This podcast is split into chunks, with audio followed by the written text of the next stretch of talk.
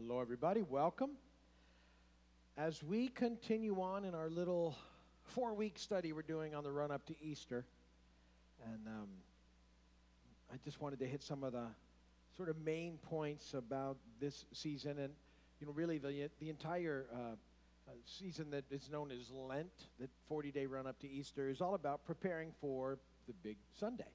And so I thought we didn't take 40 days, but we'll, we'll take four weeks and uh, just devote some time to what's happening there. And last week we talked about the triumphal entry, and this week I want to talk about um, the uh, the Last Supper and that experience and how it how we see it today in communion and what it means, and talk about some of the imagery and uh, symbolism of what's happening there. And then next week we'll talk about the crucifixion, and then on week number four we'll talk about the resurrection. So we'll be all we'll be all ready for the for the big day when it comes. And uh, of course, you know we we sort of celebrate Easter all the time. We celebrate the crucifixion and resurrection of Christ all the time, but uh, it has moments, you know, and meaning that's very special to this this time of year, and, and so big deal. We don't want to get it just lost in uh, Easter egg hunts and spring vacation. Um, there's a main the main events happening for Christianity that we celebrate at Easter which is the crucifixion and resurrection of the Lord. So um, we're heading up to that. Now, so if, you, if you're looking up here, you'll see I have some uh, things on the table in front of me, and these are uh, elements of communion. Um, and uh, the entire thing comes from the Last Supper. And the Last Supper was a Passover meal. So uh, during this final week of, of Jesus' earthly life and ministry, uh, his earthly ministry. I mean, Jesus is and, and still is and defeated death and rose again. Um, but he celebrates this meal with his disciples. And we know it as the Last Supper. From this encounter, we have communion now. It's, it was taken right out of that meal um, for us. And, and yet, um, uh, the Passover meal had been celebrated at this point in time in history for about 1,500 years. So, got about a 1,500 year run up to, um, to the Last Supper. And there was a lot of things happening in the Passover celebration that were pointing to that moment that was happening right then with Christ and still point us in his direction. And so communion is a, it's an amazing thing. Um, the, the Lord's Supper, the Lord's table, however you want to know it, powerful experience. We're never to take it for granted. Um, we, uh, we're to consider it for what it is. It's this amazing connection with the Lord that we're going to be talking about. And uh, depending on your tradition and how you do it, you know, here um, we celebrate communion every weekend. Um, you'll you'll hear us over there, and we, we pray for communion, and we open the table, and we encourage people to go and celebrate communion. Um, some places will do communion once a month. Some will do it once a quarter. Some maybe it only happens, uh, you know, happens less than that, depending on the tradition. Um, um I, I like it to be included in, in our weekend celebration, so, so that's why we do it. I think it's very important for me. It really helps me sort of get my, uh, stay focused on what's going on and what, what it's all about, and we'll talk more about that today. And also, you know, the, we celebrate communion. Um, we've, we've really simplified it in the church to sort of fit it into time constraints and everything. And so, you know, a lot of times you get a you get a thimble full of grape juice and a piece of cracker. Very, very much a symbol. But the reality is that there was really a whole lot more of a meal experience that was taking place. And in particular, at the Last Supper, um, all of the elements of the meal had some impact on what was happening. So let me read to you Matthew 26, 17 through 30. That should be in your notes. It will not show up on the screen overhead, um, but I will read this to you, then we'll go from there. On the first day of the feast of unleavened bread, the disciples came to Jesus and asked, Where do you want us to make preparations for you to eat the Passover? And he replied, Go into the city to a certain man and tell him, The teacher says, My appointed time is near. I'm going to celebrate the Passover with my disciples at your house. So the disciples did as Jesus had directed them and prepared the Passover. When evening came, Jesus was reclining at the table with the twelve. And while they were eating, he said, I tell you the truth, one of you will betray me. They were very sad and began to say to him one after the other, Surely, Lord, not I. And Jesus replied, The one who has dipped his hand in the bowl with me will betray me. The Son of Man will go just as it is written about him. But woe to that man who betrays the Son of Man. It would be better for him if he had not been born. Then Judas, the one who would betray him, said, Surely not I, Rabbi. And Jesus answered, Yes, it's you. While they were eating, Jesus took bread, gave thanks, and broke it, and gave it to his disciples, saying, Take and eat, this is my body. Then he took the cup, gave thanks, and offered it to them, saying, Drink from it, all of you. This is my blood of the covenant, which is poured out for many for the forgiveness of sins. I tell you, I will not drink of this fruit of the vine from now on until that day when I drink it anew with you in my Father's kingdom. And when they had sung a hymn, they went out to the Mount of Olives. Blessed be the word of the Lord. So, Jesus built communion on the Passover that they were celebrating. We just read that in verses 17 through 19. For 1,500 years, the Passover had been teaching God's people uh, sort of the flavors of man's great need uh, and God's great salvation.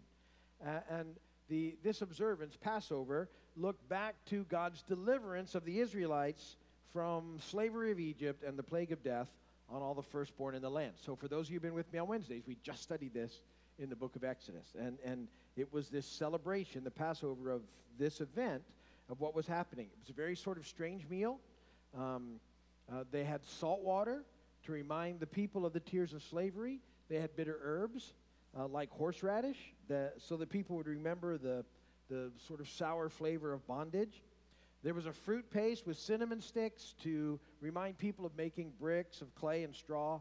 There was a meal of lamb, commemorating how a lamb was killed for every household and its blood, blood sprinkled on the doorpost. And, um, you know, we talked about how important that was. That was the actual Passover, right? A lamb was sacrificed, a, a, a spotless lamb, a, a good lamb, um, and they had to take it into their home for a few days. It would kind of connect with this lamb, and then the lamb would be slaughtered and um, eaten, but its blood would put on the doorposts, the door frame, and when the angel of death um, that was loosed over Egypt saw the blood of the lamb on the doorpost, it passed over the houses of Israel, and they were saved. It's a picture of how Jesus, our perfect lamb's blood covers us.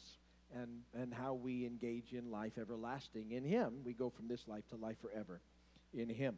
Um, they had flatbread bread without yeast, to remind people um, that they're to be both holy, because yeast was often a, a symbol of sin uh, in, in the Old Testament, and that they should be ready to go all the time. And so bread without yeast was easy to transport, it was small, and it lasted for a long time. It didn't spoil. And, and there was also four cups that were taken throughout the meal. The four cups were based on four promises found in Exodus 6, 6 through 7.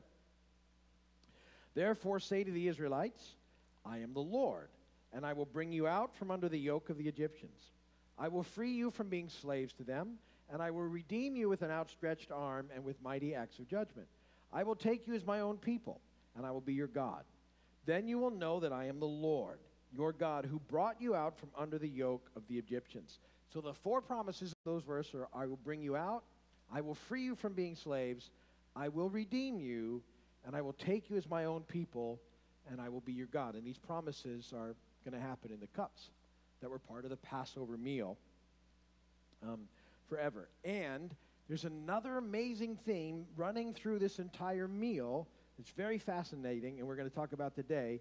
That um, it's also there's a there's a royal wedding that's taking place during the meal where Jesus actually changes the routine at Passover at the third cup and introduces sort of a, uh, uh, the, the Jewish marriage process. It's introduced there, which is really cool. And um, uh, we'll see that Jesus is the bridegroom and the church is his bride, and proposal happens with this third cup. We'll talk about that just a moment. So, lots of symbols and stuff going on. I mean, we could we could take just weeks on just talking about communion, but two that are sort of the main ones that we've taken for our communion celebration in the church, and that's unleavened bread and a cup of wine. That's generally what we're taking when we go. So let's talk about the bread for a moment. And uh, I want this. Okay, so um, the bread. Uh, it's a it's a picture of his body. And when Jesus broke the unleavened bread in the Passover meal, he says, Take and eat. This is my body. John 6 35. Then Jesus declared, I am the bread of life. He who comes to me will never go hungry, and he who believes in me will never be thirsty. So he's, he's the bread of life, and, and um, he's going to break bread in this whole process. So, um, in the Passover meal, and this is kind of interesting, you can see this, this little um, cover that I have here, and actually, a- anytime I know someone is going to Israel, I have them buy me one of these in Israel. So I have a, I have a little collection. But if you're going to Israel, I want one of these. it's called a matzah tash, this thing right here. And it's been included in the Passover celebration for a long time. What's fascinating about the matzah tash is that it's got three compartments and has for a long time. And, and um, in each compartment, a piece of this bread is placed. Now, the, this part of the meal where Jesus is at, the, the bread that he breaks comes out of the middle of the matzah tash. So whenever there's three of anything, you should, you should go, hmm, that's interesting. Father, Son, Holy Spirit, always something to look at. Father, Son, always comes out of the middle. So represents Jesus. This is the piece that was broken at that point in time and shared. And Jesus said, This is my body, which is for you. Take and eat in remembrance of me. So this is this is broken. Now Jesus says that during the communion. During the Passover, this would just be broken and shared. This this as part of the ceremony. So but Jesus is making these connections. Now, uh, so they would take half of this and they would share it. And what was happening? This other half had a fascinating little thing happen with it in, as part of the Passover celebration that had been going on for hundreds of years, all, all recorded, um, uh, you know, in, in sort of a Passover book of how to do things. People, where's that in the Bible? By that point in time, they, the priests had sort of made this is how you're going to do Passover, so you remember and added all these things to it. But they would take this piece that we just talked about in the meal, and uh, this piece of broken bread, this part, was, was, uh, was put inside a white linen, and it was wrapped up, and it was known as the afikomen. And, and so they would take this piece of bread, and then it's fascinating. What they would do is they would have the children leave the room, and they would hide this somewhere in the room. They'd hide the afikomen somewhere. And so uh, just hide it back under here. Nobody would ever look there, right? So it was hidden. And then the children would come back in, and they would hunt for it. And whoever found it got a prize. It was a pretty big deal, finding the afikomen. Now, here's, so you what are the symbols? Well, um, who, who do you know whose body was broken, and who was wrapped in a white linen, linen, and was hidden away? And now when you find him, you get a prize. It's life. And so it was a picture of these events happening so that so many of these things were pictures. The idea was when people saw these things happening, the, all the feasts of Israel, when you saw them coming to life in Jesus, they should have been sending off light bulbs for the folks. And it did for some, but most of them had their own paradigms, so they missed it altogether. So um, that was a very cool part of this whole thing. And whenever you see us do communions here on the weekends, that piece of bread that we always comes out of that middle piece and part of our prayer so that you know what's happening in the process. So lots of pictures right there. Now, the cups are also really fascinating. So the cups would be poured during the meal and celebrated, and they would start with the first cup, and that first cup was called the cup of sanctification. And in this cup, you know, God is saying to his people, I will bring you out, one of those promises. So God brings us out of bondage, slavery, darkness, and death. So that meal would be poured and it would be celebrated, and they would pour that cup, and either they would pass the cup together or all of them would get, you know, a new cup. But generally, that cup was passed around the group. The second cup, then, you'll hear us call it all the time, is known as the cup of plagues. And the 10 plagues, the, those of you that did, you know, Exodus with me, you know that that was what God used to free the people from bondage. The, the 10 plagues kept getting worse and worse and worse and worse, ending with the, the, the last one, the death of the firstborn. And so um, when this cup was poured, it would begin uh, the, uh, the storytelling. And they would begin to, whoever was leading the meal would begin to tell the story of the Exodus. And all of the plagues and things that happened would be shared with the people there. And, and so the, in the Passover meal, this entire sort of redemption drama from the patriarchs to Moses to Pharaoh and the plagues and the deliverance of Egypt, Egypt was, was all part of this meal. So every year, all of the kids were taught the entire history of what was happening in this meal. So it was a big deal with what was happening. And that cup would be celebrated. Then the third cup, you'll always hear us call that, that's called the cup of redemption. And that cup was poured and celebrated. And here's at the point in this very Passover meal that's taking place where Jesus changes the dynamic. He takes this cup and, and he says, You know, this is my, my body, this is my blood um, poured out for you. Drink this in remembrance of me. Now, here's what's get fascinating because there's something about that cup, which is the cup of redemption, that changes everything. So, here's, here's what happens. And, and this is the one that institutes communion. In the first century, uh, in, in, uh, in, in Galilee, when it was time for a man and a woman to marry, what would happen is both the fathers would get together ahead of time and um, they would come up with what was known as the bride price. They would negotiate the bride price. The daughter was considered, um, spe- you know, precious to her family, and for for to you know compensate for her going from their family to another family, which would happen because the sons would stay with their families, the daughters would go with uh, potential husbands. Um, the, uh, there was a, a price paid, uh, and it was called the bride price because it would be there was a precious loss that was going to happen to their family. So the fathers would get together and negotiate this out. Then the potential groom would would um, come to the home uh, at some point in time and knock on the door, say, "Hey, it's me," and and, uh, and he would be there. And the potential bride would be there, but she had a say in this thing, which it's not just because the families got together. She had a say. So the potential groom would come, and all the other stuff had been worked out. And he would bring a, a, a, cup, his own cup, and he would bring his own wine, and he would, he would set the cup on the table, um, and, and he would pour wine into this cup, and it would be sitting there, and the potential bride was invited into the room. Now, she knew what was going on, and this was her opportunity uh, to have a say in this whole matter. Um, if, by, you know, if, if her intuition was this wasn't going to be a good thing, and she wasn't going to have it, um, she wouldn't drink from the cup. But if she felt like it was good and it was God and it was supposed to happen, she would take from this cup that had just been poured by the potential groom and she would drink it. And that was uh, her saying, I'm in. We're, that's yes, that's a big yes to your, your whole proposal. Yes, let's do it. And from that point on, um, they were betrothed, they were engaged in the process. And, and she was referred to then, and it was an honoring thing, as one um, who, who was bought with a price. She was an engaged woman. And Jesus is making this comparison during the Last Supper. So he takes a cup of wine. He takes this cup. In Luke 22 20, it says, In the same way, after the supper, he took the cup, saying, This cup is the new covenant in my blood, which is poured out for you. And the disciples would have got this big change of things. And there's this imagery happening that they would have recognized this as like the, the sort of marriage proposal that uh, was part of the culture at that time. And, and they were able then to picture uh, the depth of Jesus' love.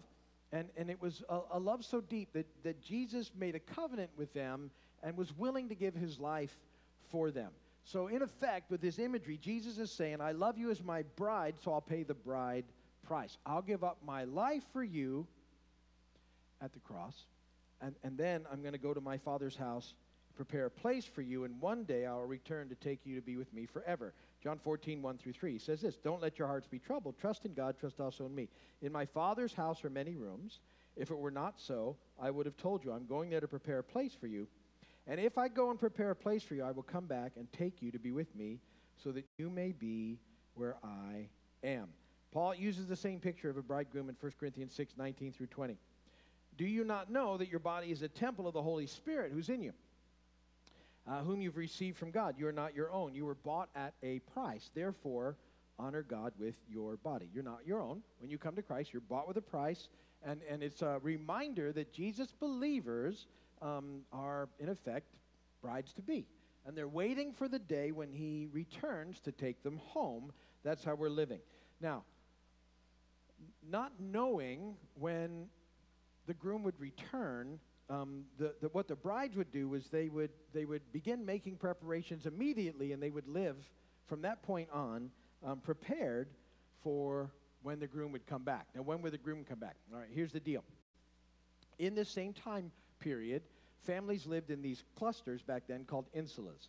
And uh, if you, maybe if you've traveled, you've seen these things. What would happen is there would be a, there would be a main home, and then uh, as the sons grew older and got wives, they would come and they would build on to the existing home. Usually there was a courtyard in the middle. They would add rooms for their new bride and their family, and they would still be part of this same unit. So, so you know, uh, grandparents and parents and, and you know, brothers and, uh, and more brothers would all be living in this same sort of area together. Uh, uncles, aunts, everybody, the, the family unit would be intact in these insulas.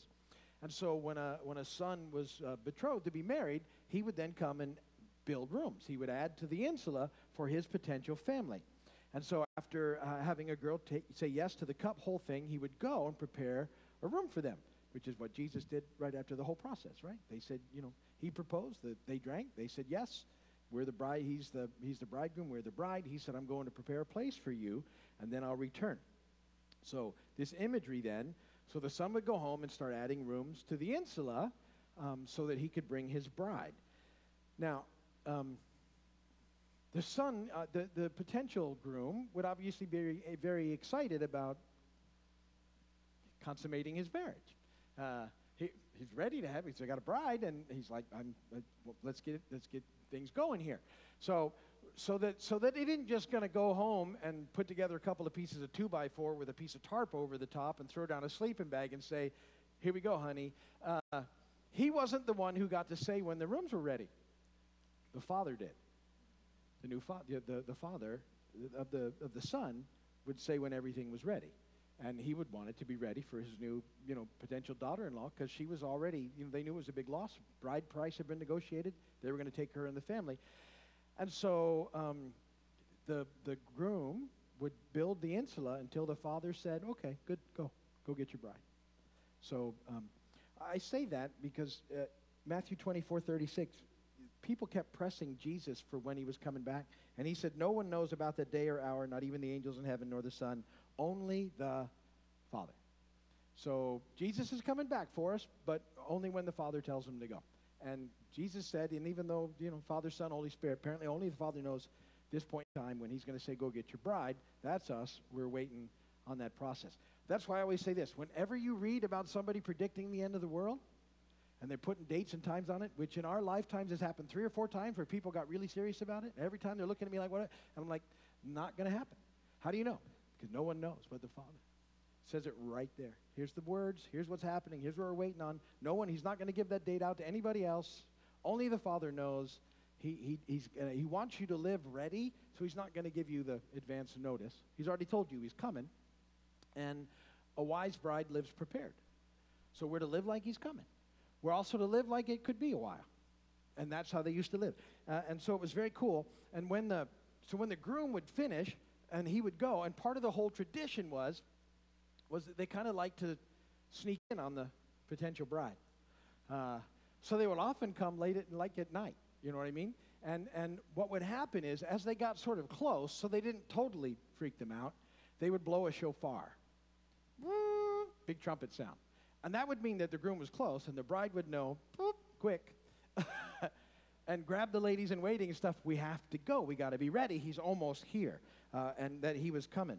And so she would know when she heard that, the potential bride, the, the wedding day had finally come. The, this, was the, this was the deal, uh, the whole process. Now, 1 Thessalonians 4 16 and 17 says this For the Lord himself will come down from heaven with a loud command, with the voice of the archangel, and with the trumpet call of God. And the dead in Christ will rise first, and after that we are still alive and are left will be caught up together with them in the clouds to meet the Lord in the air, and so we will be with the Lord forever. That's what we're waiting on. Trumpet sound. Ready. House is ready. Here we go. That's also the trumpet of the final harvest. It's the trumpet of, you know, that we're waiting on. The, the seven feasts of Israel, four have been fulfilled. Jesus filled three. Holy Spirit, number four at Pentecost.